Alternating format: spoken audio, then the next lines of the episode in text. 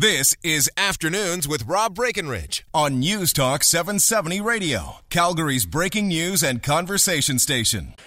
Uh, it is, well, it was Pride weekend over the weekend in Toronto, which I guess is Canada's biggest Pride event. Edmonton's was earlier this month. Calgary's is in uh, September, I believe. Uh, some other communities are doing some Pride events, and uh, we've seen some unfortunate uh, reactions in Taber over the weekend. A Pride flag was burned. Saw last week in Lethbridge, Pride sidewalk was vandalized. Really? I mean, I don't get that at all. You don't want to take part, don't take part. Right? I mean, how warped does your view need to be? How empty does your life need to be that you go out of your way to you know, wreck a crosswalk or burn a flag? But anyway, uh, Toronto's Pride, as mentioned, I mean, it's the biggest. It's meant to be a big party, but it's also probably the most politicized. Now, we saw last year here in Calgary there was a push by the group Black Lives Matter to convince Calgary Pride to block out the police.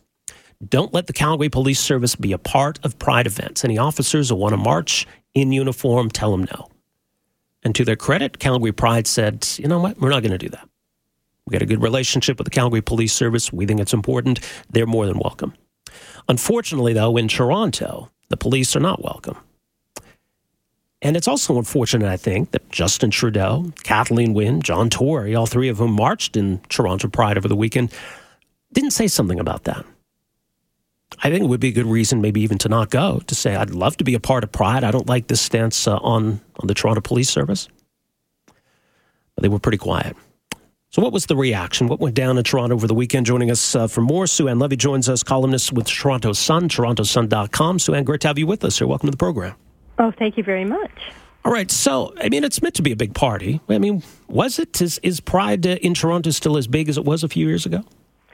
Yes, it is. Uh, it's a huge weekend, and normally you'd get one million plus people coming to the parade and the parade uh, festivities it's a weekend long, well actually it's become a month long of festivities, but it all culminates in the last couple of days and the Pride Parade uh, yesterday.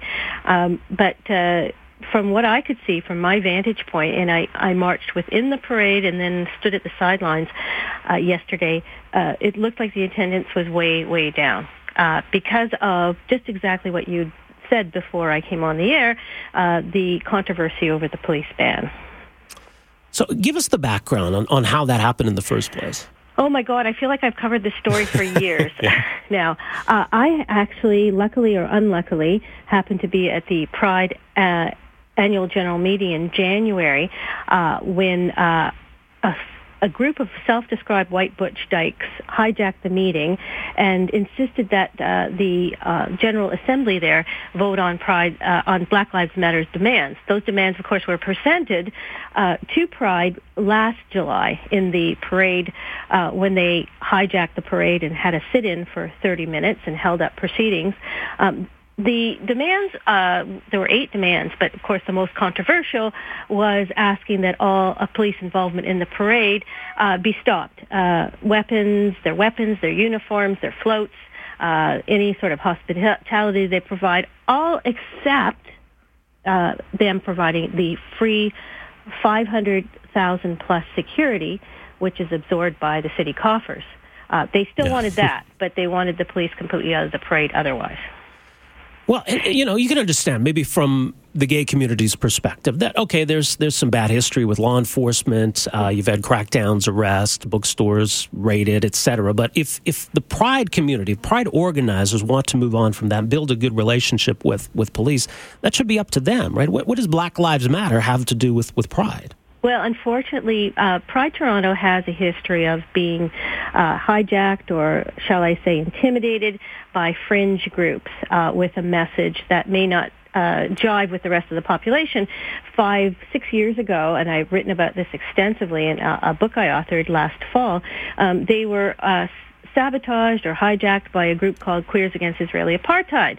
Yes, um, and that. that went on for several years. And now Black Lives Matter has done the same.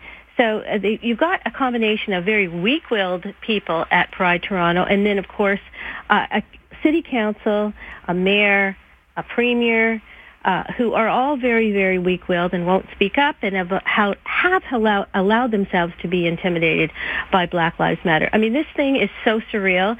To your listeners out in Western Canada, they must be shaking their heads thinking, how could this fringe group of thugs, and I call them thugs, uh, completely sabotage a parade, a huge parade uh, that has a number of sponsors, uh, that brings in over a million people to Toronto, tourists and other people who come down from the burbs to watch it. How could this group have done it? But they did it. So the anti-Israel groups are still there, right? They were still there this year.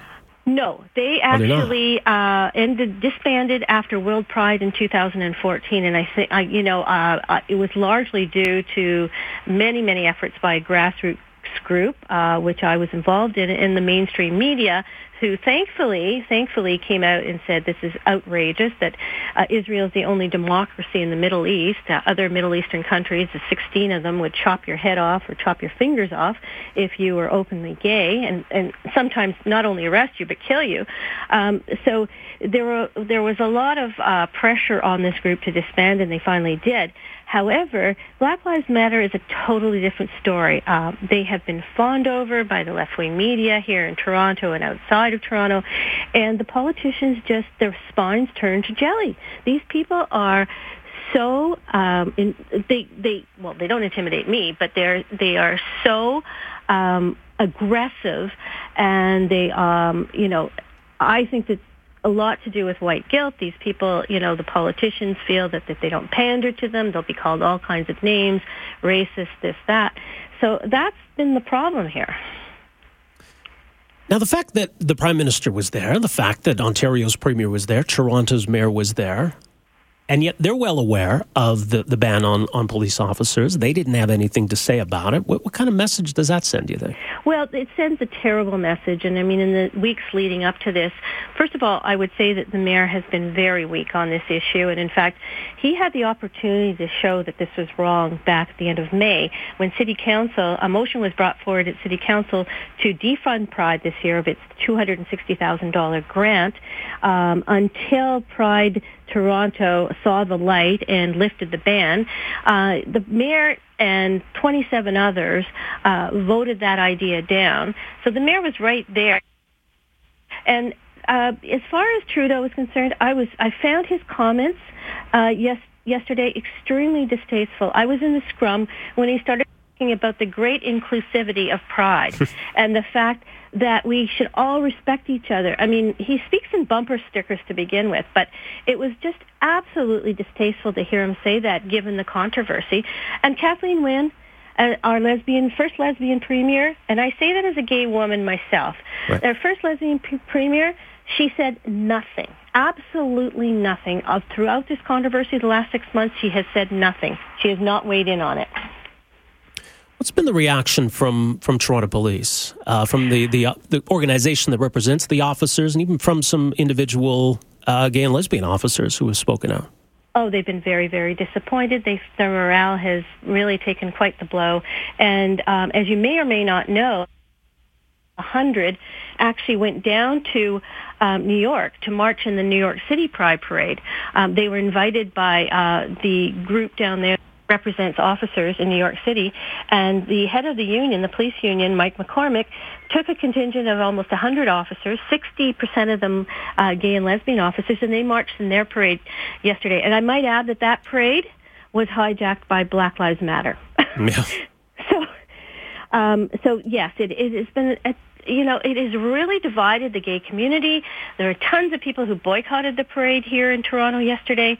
Uh, longtime gay people, you know, I, I spoke to one gentleman who's 70 years old, has marched in 22 parades, 22 years running, decided not to um, march in the parade, to boycott all the festivities yesterday. All right. Well, do you think next year is going to be any different? Oh, God knows. I mean, the mayor swore to me yesterday that uh, they're going to resolve this. But as long as they kowtow to Black Lives Matter and let and let them set the rules, and uh, I might add that Black Lives Matter didn't register to march yesterday, but they actually crashed the parade at the end. So the rules don't apply to them, and as long as they get that idea and they're emboldened by that, I don't think they're going to be resolving this. So they showed all. up, but they weren't they weren't officially in the parade, right? No, they marched. They actually showed up and walked in the parade They at just the end. Yes, they just jumped right in. yes, he did. With their signs. Obviously, they had planned this because the signs were very artistically done, Yeah. and they had veils. They were all dressed up in their black finery. And yes, they had planned this ahead of time. Now, what me. would they have done if Toronto police had been invited? What were they threatening to do? Well, God knows. I mean, Yeah. they kept saying that they felt intimidated and marginalized, and uh, they felt vulnerable and threatened. And like you know, like I say in my column today, I stood beside a lovely officer for an hour and a half of the parade yesterday. I didn't feel slightly bit intimidated or threatened, nor did anybody around me. So, um, and she was in uniform providing security, um, and a lovely, lovely woman. So I, I, I have no idea what they would have done if the police had shown up. But, you know, the police know when they're not invited. They know when they're not welcome, and they stay home or went to New York to march. Yeah, exactly.